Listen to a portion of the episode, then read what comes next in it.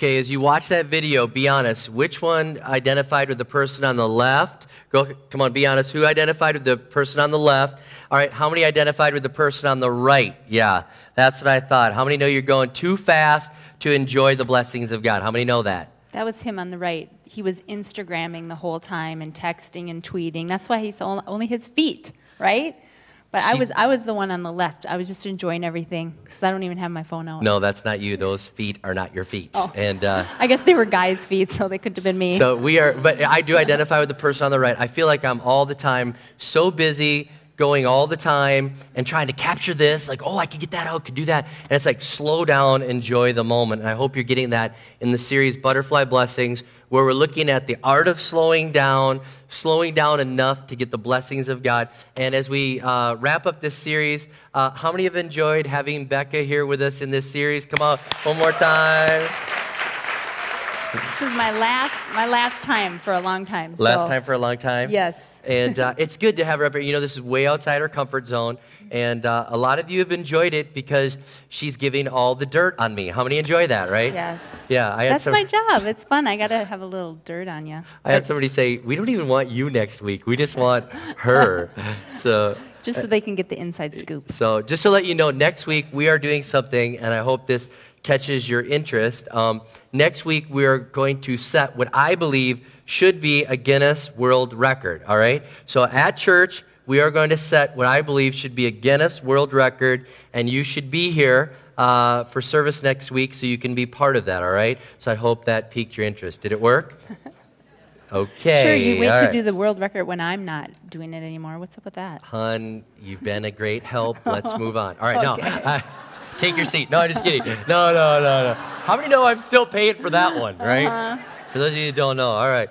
so we, we are looking at uh, butterfly blessings, and the whole concept uh, that God was giving me as we were preparing for our sabbatical uh, was to realize that there are blessings in life that will just rest on you. They will land on you. You can't chase them. They will land on you, and you have to let them catch up with you, if you will. And uh, it's not just um, the slowing down blessings, but I believe this the blessings of Jesus Christ are yours if you will let them come to you. I believe that. I believe many of you are striving for the blessings of God. You're chasing after them, trying to get them and chase them and work for them. And, and I hope at the end of this service, you'll respond and you'll say, I don't need to work. I don't need to strive. I don't need to run after, but I can receive what God wants to freely give me. It, it's the blessings of God, and we need to let them rest on us. Now, uh, before we look at the symbolism and as we uh, wrap up this series, uh, I just want to read a couple scriptures that we've used in this. Uh, rest is important. I know some of us, type A's, we feel guilty for that, but rest is okay. And when Jesus had sent his disciples out, uh, they came back to him, they were talking, they were sharing all the good things. This is what he said Then, because so many people were coming and going that they did not even have a chance to eat, Jesus said to them, Come with me by yourselves to a quiet place and get some rest. Rest is okay. It's a good thing to get when you're busy doing the work of the Lord. It's okay to have rest. And then in Matthew 11, 28 through 29, Jesus said, Come to me, all you who are weary and burdened, and I will give you rest. That's going to be important later on in this sermon. Take my yoke upon you and learn from me, for I am gentle and humble in heart, and you will find rest for your souls, for my yoke is easy and my burden is light. There's one more, Psalm 46:10. Be still and know that I am God. I will be exalted among the nations. I will be exalted in the earth. And in, one more in Psalms 62, verse 5. It says, Let all that I am wait quietly before God, for my hope is in him. I love that. And so, as we're looking at this margin, um, we've said we read this book called Margin by Dr. Um, Richard Swenson, and it was an amazing book. I'd highly recommend it. And in there, he talks about um, this margin of time. How do we gain back more margin in our time? And so, a few things we can do um, is the first one is we always need to expect the unexpected. Right? How many of you know that when you set out to do something, it's always going to either take longer or be harder or more expensive than you think? And in our house, my channel of choice is HGTV, Home and Garden Television. It's I have- on all the time. Yeah, I'm just saying. we'll talk about It- that later. Okay. um, so anyways, I love to watch all the shows, and one of my favorite shows is called Property Brothers. And they have these two brothers on where they remodel homes, and and I love it because every time they go into remodel, they start tearing down the walls, right? And what do they find? Oh, there's water damage. We didn't expect that. Or, oh, we have to move all the electrical work. Um, so every time they go in, they're finding something that they didn't expect, right? And it's going to take longer and cost more than you think. But somehow, miraculously, on this show, Property Brothers, they always end up on time and on budget. I'm like, how does that work? Because it's not real. Because it's, it's, TV. TV. right? right. Yes. It's, it's, not real life. How many yes. know it's always more expensive, right? Yes. It's always, but anyway. So expect the unexpected. Next thing you can do is you have to learn to say no. Now, I know every day you may have like 15 things you need to do that day, but you only have time for 10 of them, right? So that means you need to say no to five things which is not rocket science, it's more like kindergarten math, right? You can only do 10, so that five things you have to say no. And it's a super hard thing to say no, but um, I love a quote where it said, No is a complete sentence. So you don't have to explain it, you don't have to expound, you can just say no. That is a complete sentence right now, there. I would just interject this. Um, if you can only do 10 of the 15, you need to do the 10 that are the important things and the things that matter. Um, so many times people say no to the things that are important and they say yes to the unimportant. And I can't tell you how many times we need help at church. We're like, can you help? No. I have to say no, I need margin. You know, can you lead a life group? No, I can't. I, I need margin. And so you need to say no to the wrong things and say yes to the right things when you learn to say no. You also need to turn off the television. I know I touched on this last week when I said, you know, turn the TV off. It's just kind of that background noise always, so you're not being in tune to God's voice. But in this aspect, I'm saying turn off the television because it's the biggest time stealer that we have. They have done studies that say that an, um, an average person will gain 20 to 30 hours per week if they did not have the television on. So that's pretty amazing. And uh, we found this quote by Billy Graham. When they asked him, What would you do over in your life? If you could do one thing over, what would you do? He said, I would watch less TV. I mean, many, that's Billy Graham. I mean, how many are totally convicted by that? I didn't even know he watched TV. I mean, I am I'm, I'm thinking, like, seriously, the guy, I, I just, he's like, I would watch less TV. And I'm thinking, how much TV did he watch? Like, TV wasn't even invented till he was like 40. So I was trying to, I'm just saying, I felt so guilty when I when I heard that one. Yes. Okay, another thing we can do. I we, love Billy Graham, by the way. Yes. He led me to the Lord when I was seven, so I love him. Yes, he's amazing. We can practice simplicity and contentment. How many of you know the more things you have, the more time they take, the more you have to clean them and paint them and play with them and store them and pay for them, right? So don't let your possessions own you um, but be content with what you have.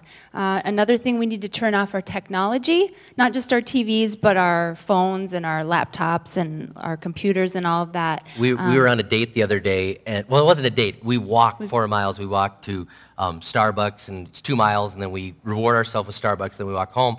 And we were on this walk and it's supposed to be our time together. And i'm like instagramming it's really comical and... we're walking down the street and he's like t- tweeting and instagramming and texting and i'm like walking. Hmm. It, it's so funny. I mean if people walk by they'd be like wow is he he's probably going to trip because he's just always on his phone and she's like will you turn it off? We don't need to know about everybody else's world of twitter right now. Right now it's our time. We're on a walk. And i got to say i'm guilty. I need to learn to turn off the technology. Even at uh, Culver's. yeah, even when we're out with our family, I'm sure some of you can relate to this. We we were sitting there waiting for our food, and I look over, and all four of us are literally heads planted into the iPhones, right? And so I think we need someone in each family to stand up, and which is me and my family, and say, "Put the phones away," right? Okay, it's a no phone zone right here. So we're gonna actually look at each other in the face and talk about our wonderful day.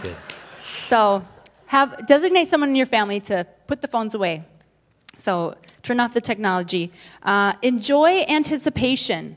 I think when we get so busy and we have no margin in our time, we don't have time to enjoy the things that may be coming up, maybe a fun vacation or something that we've planned with our kids, and we don't even enjoy that anticipation. You know, count down the days and put a check on the calendar and ask your kids, what are you excited about? But if we're so busy, we don't even think like, oh, I'll just think about that when that gets here, and you don't enjoy that anticipation. Then another thing you can do is just remember all the great memories from that trip or that time. You know, tell the stories, put the pictures around your house in a frame, and just talk about um, what you're doing together. And you don't always have to do a lot. You can do a little and remember a lot. I love that. So spend time um, anticipating and enjoying. Um, this is one of my favorite ones. This is for the type A personalities in your life. Stand in line. It's not going to work. Stand in a long line. That's I, am for the you. guy that gets to the place and I am going crazy. I'm just looking for the shortest line at the grocery store. I'm looking for the shortest line at the airport Our with favorite TSA. is the airport. you It's actually our family joke because we get to to the security line and he is just like analyzing, okay, which one's shorter, which one's shorter, which one's shorter. And I'm like, He's they have a stroller. Don't go that line. Yeah, he's like, You which I'm like, one? which one is the super advanced traveler line? I need to get in that line. And the boys and I, we just kind of giggle because he is just so determined. And then, of course, we get in the line that all of it takes longer. He's like, look it, uh, we would have been done by now if we would have gone in that line. And we're just like, chill, it's not a problem. We're all good. We're gonna make our flight. But he's just like, I got to And then the worst, I have to just tell him. It's my last week. I got a dish. Okay, traffic is his worst. I'm just saying, he cannot handle sitting in traffic. It's a good thing we live 10 minutes from the church because he cannot handle it. Like, we're on 494 and we're sitting there and we're stuck. And I'm just like, you know, reading a book or whatever. And he's just like, well, he's the guy that, that'll pull over on the side, like, what is going on up there? Why are we not moving? How many do that? How many do that? You kind of like just go to the left to get a look. I'm like, it's not gonna come back. Just get a look. Yeah. Come back. Complain a little more. I'm just saying, I do that. Yeah, he, traffic, not good. Just saying. Um, yeah, so another thing we can do is we can create buffer zones in our schedule. I know a lot of times we'll maybe schedule meetings like on the hour or whatever, but just leave some time in there, whether it's five or 10 minutes even, to just take a deep breath, get something to drink, maybe call your spouse, see how their day is going, but just leave a little, little buffer in there. And then the final thing is just be available.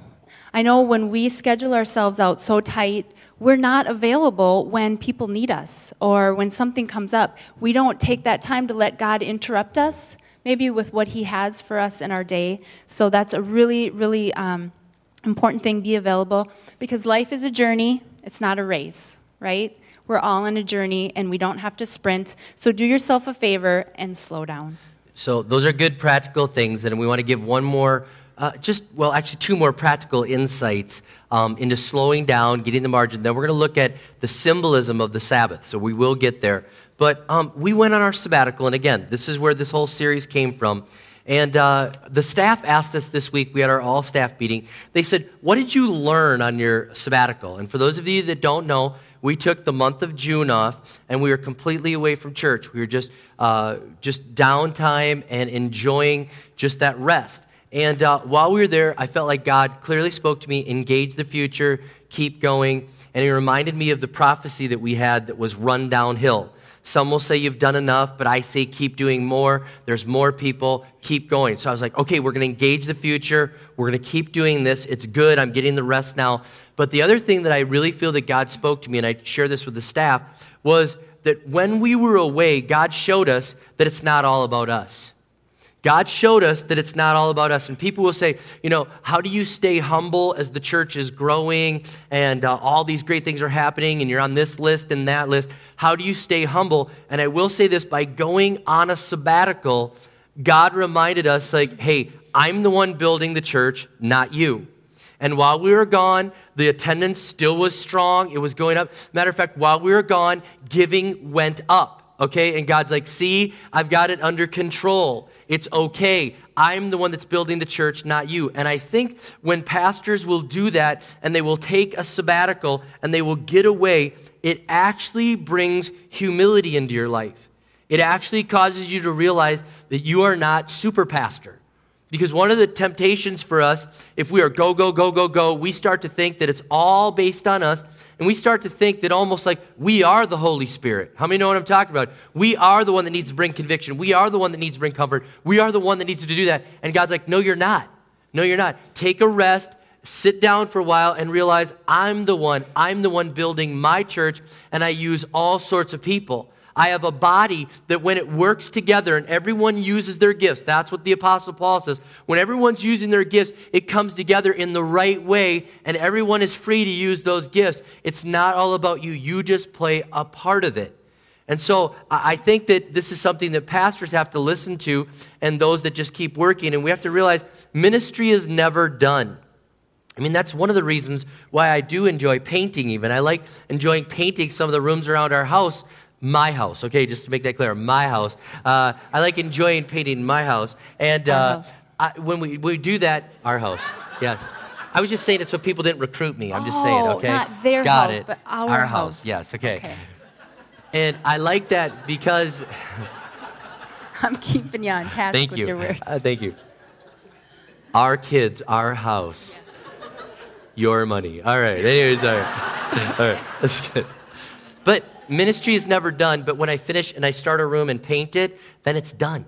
I can stand back and go, done, but ministry is never done. There will always be more ministry. And one of our friends, a dear friend, he and his wife were just placed on a forced sabbatical. Uh, they announced it to their church last week because they've just burned out, and the local paper carried it in their area. And I wanted to say this it said, uh, after 20 years of uninterrupted outreach to hurting people, our pastor has realized he now needs healing. And our pastor friend went on to say this. He said, I have not felt myself spiritually, physically, or emotionally for several months now, and we need to step away. And we have intentionally put things in there so that we don't have uninterrupted service. But we realize it's not about us, it's about a church that all of us have our part to play. And we pray for our pastor, and friend, and his wife, and we say, We thank God for a church and elders that have put these things into place so that we can understand it's not about us. We can live in humility.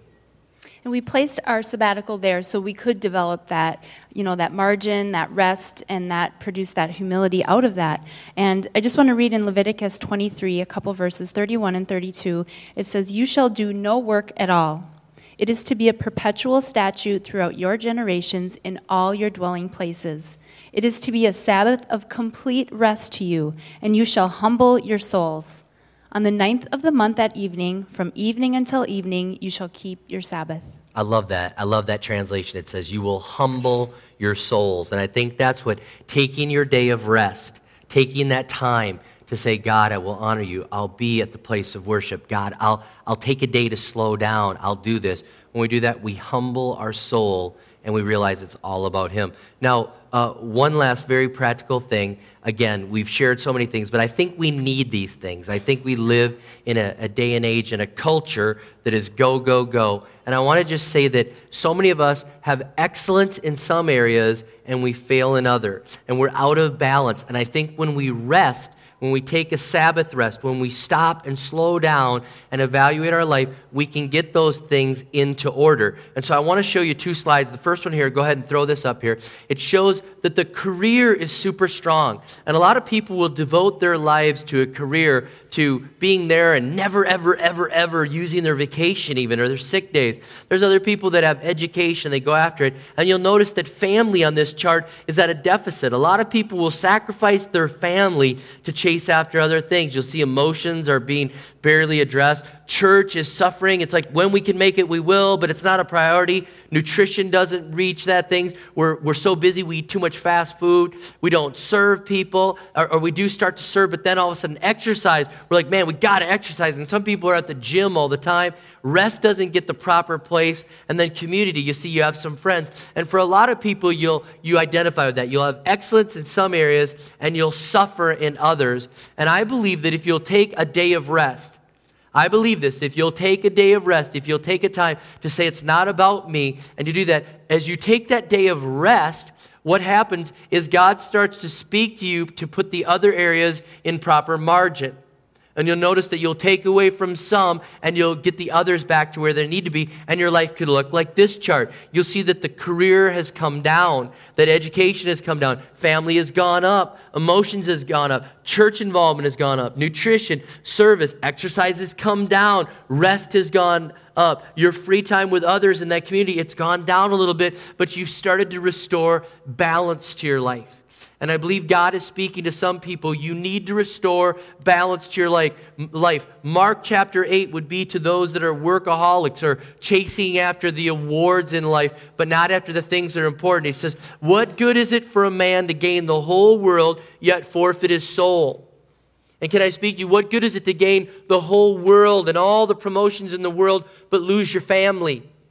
What good is it to, to finally crash after 20 years and then you have to be in the pit crew and, and getting restored when, when you could have stayed strong and had that example moving forward? We need to take the rest that we need so that we can say, God, put those things in proper balance.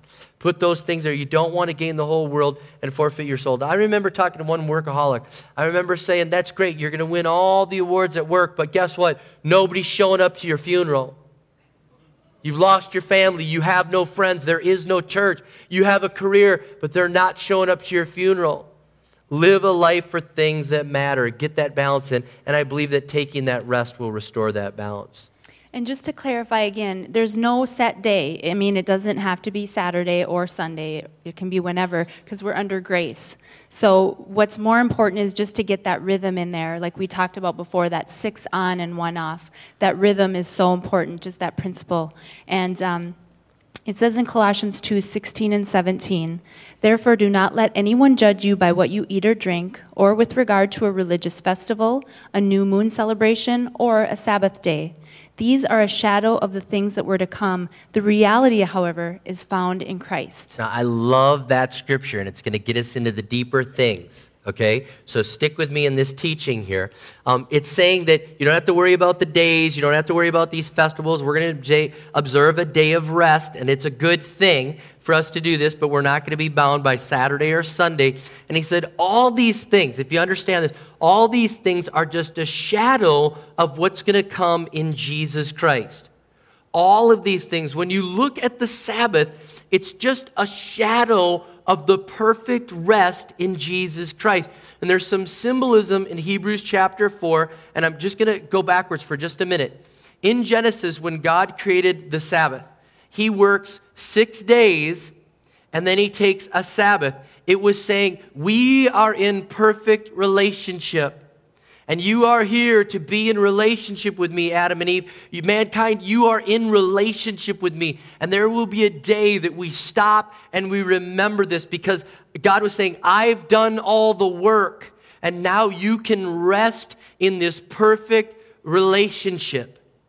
But when sin entered the world, that perfect relationship was broken, but the Sabbath was still there. And it was a shadow, it was a symbol, and it was reminding them of a restored relationship that would only come through Jesus Christ. That's what Paul was saying in Colossians. He's saying it's coming through Jesus. This, this Sabbath is just a shadow of God's done all the work, and you can rest in the complete work of God.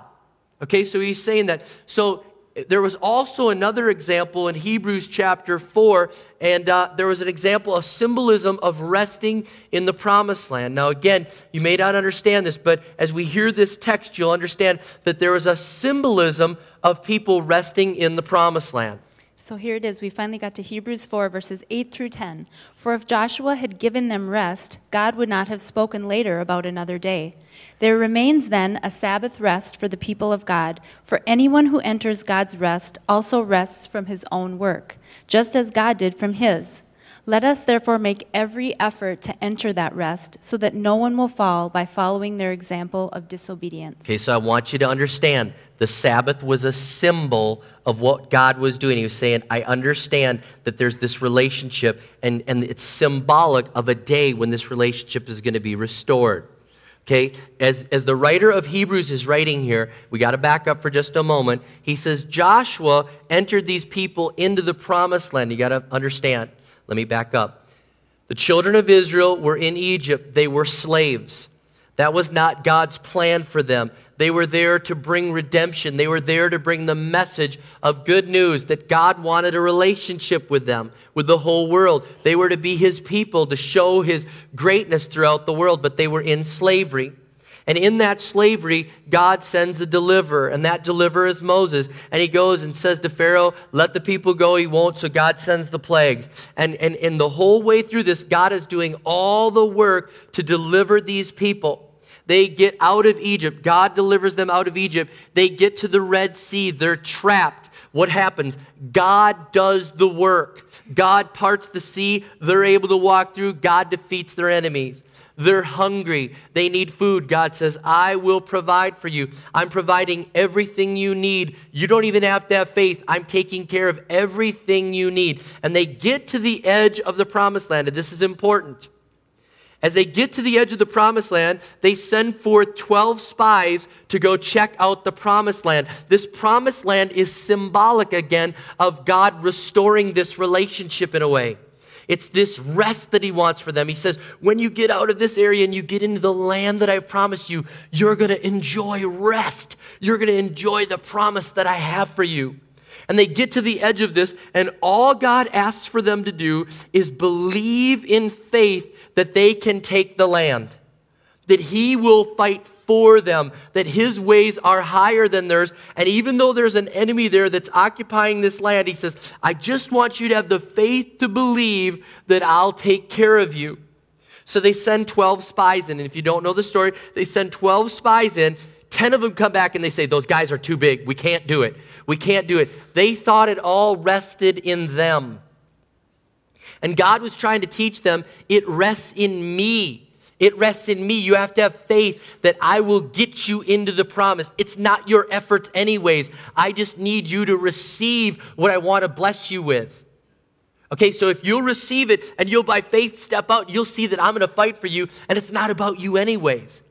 But the people wouldn't believe it. They couldn't grab hold of faith. And God was saying, I've done everything for you. I have brought you to the edge of the Jordan. All you have to do is believe in faith and possess it and move forward, and it's yours. And they missed out. The people missed out because they doubted, but Joshua and Caleb didn't because they said, We know that it's God that does all the work. He's just working through us. We get to possess the promises of God because He does all the heavy lifting. And so the writer of Hebrews is saying, Hey, uh, this rest is just like resting in Jesus. And he's saying, just like the Sabbath was saying, God did all the work and then he rested and we can have that peace. And just like the promised land was saying, God did all the work to get us out of slavery and then we can rest in the promised land, the writer of Hebrews is getting excited and he's saying, Jesus has done all the work. Jesus has done everything you need to be forgiven. You don't have to strive. Your good deeds don't have to outweigh your bad deeds. You don't have to work your way into heaven. Jesus has done everything and he's perfect. He's like a perfect Sabbath. And as you give your life to Jesus Christ, you enter into the true rest that God has for your soul. You enter into the peace that God has for you. How many know that Maybe some of you have found Jesus Christ as your Lord and personal Savior, but it took you a long time to find Him. And you were trying good deeds, and you were trying works, and you were trying efforts, and you thought, boy, if I say enough of these prayers, and if I do enough of these good deeds, hopefully God will be happy. And if I give enough money, maybe God will be happy. Maybe. And you were trying to work, but then when you found out it was grace, then when you found out it was grace, you found out Jesus did it all. Jesus did it all. And if you will have faith to believe in the grace that He wants to give you, you get to enter into that rest.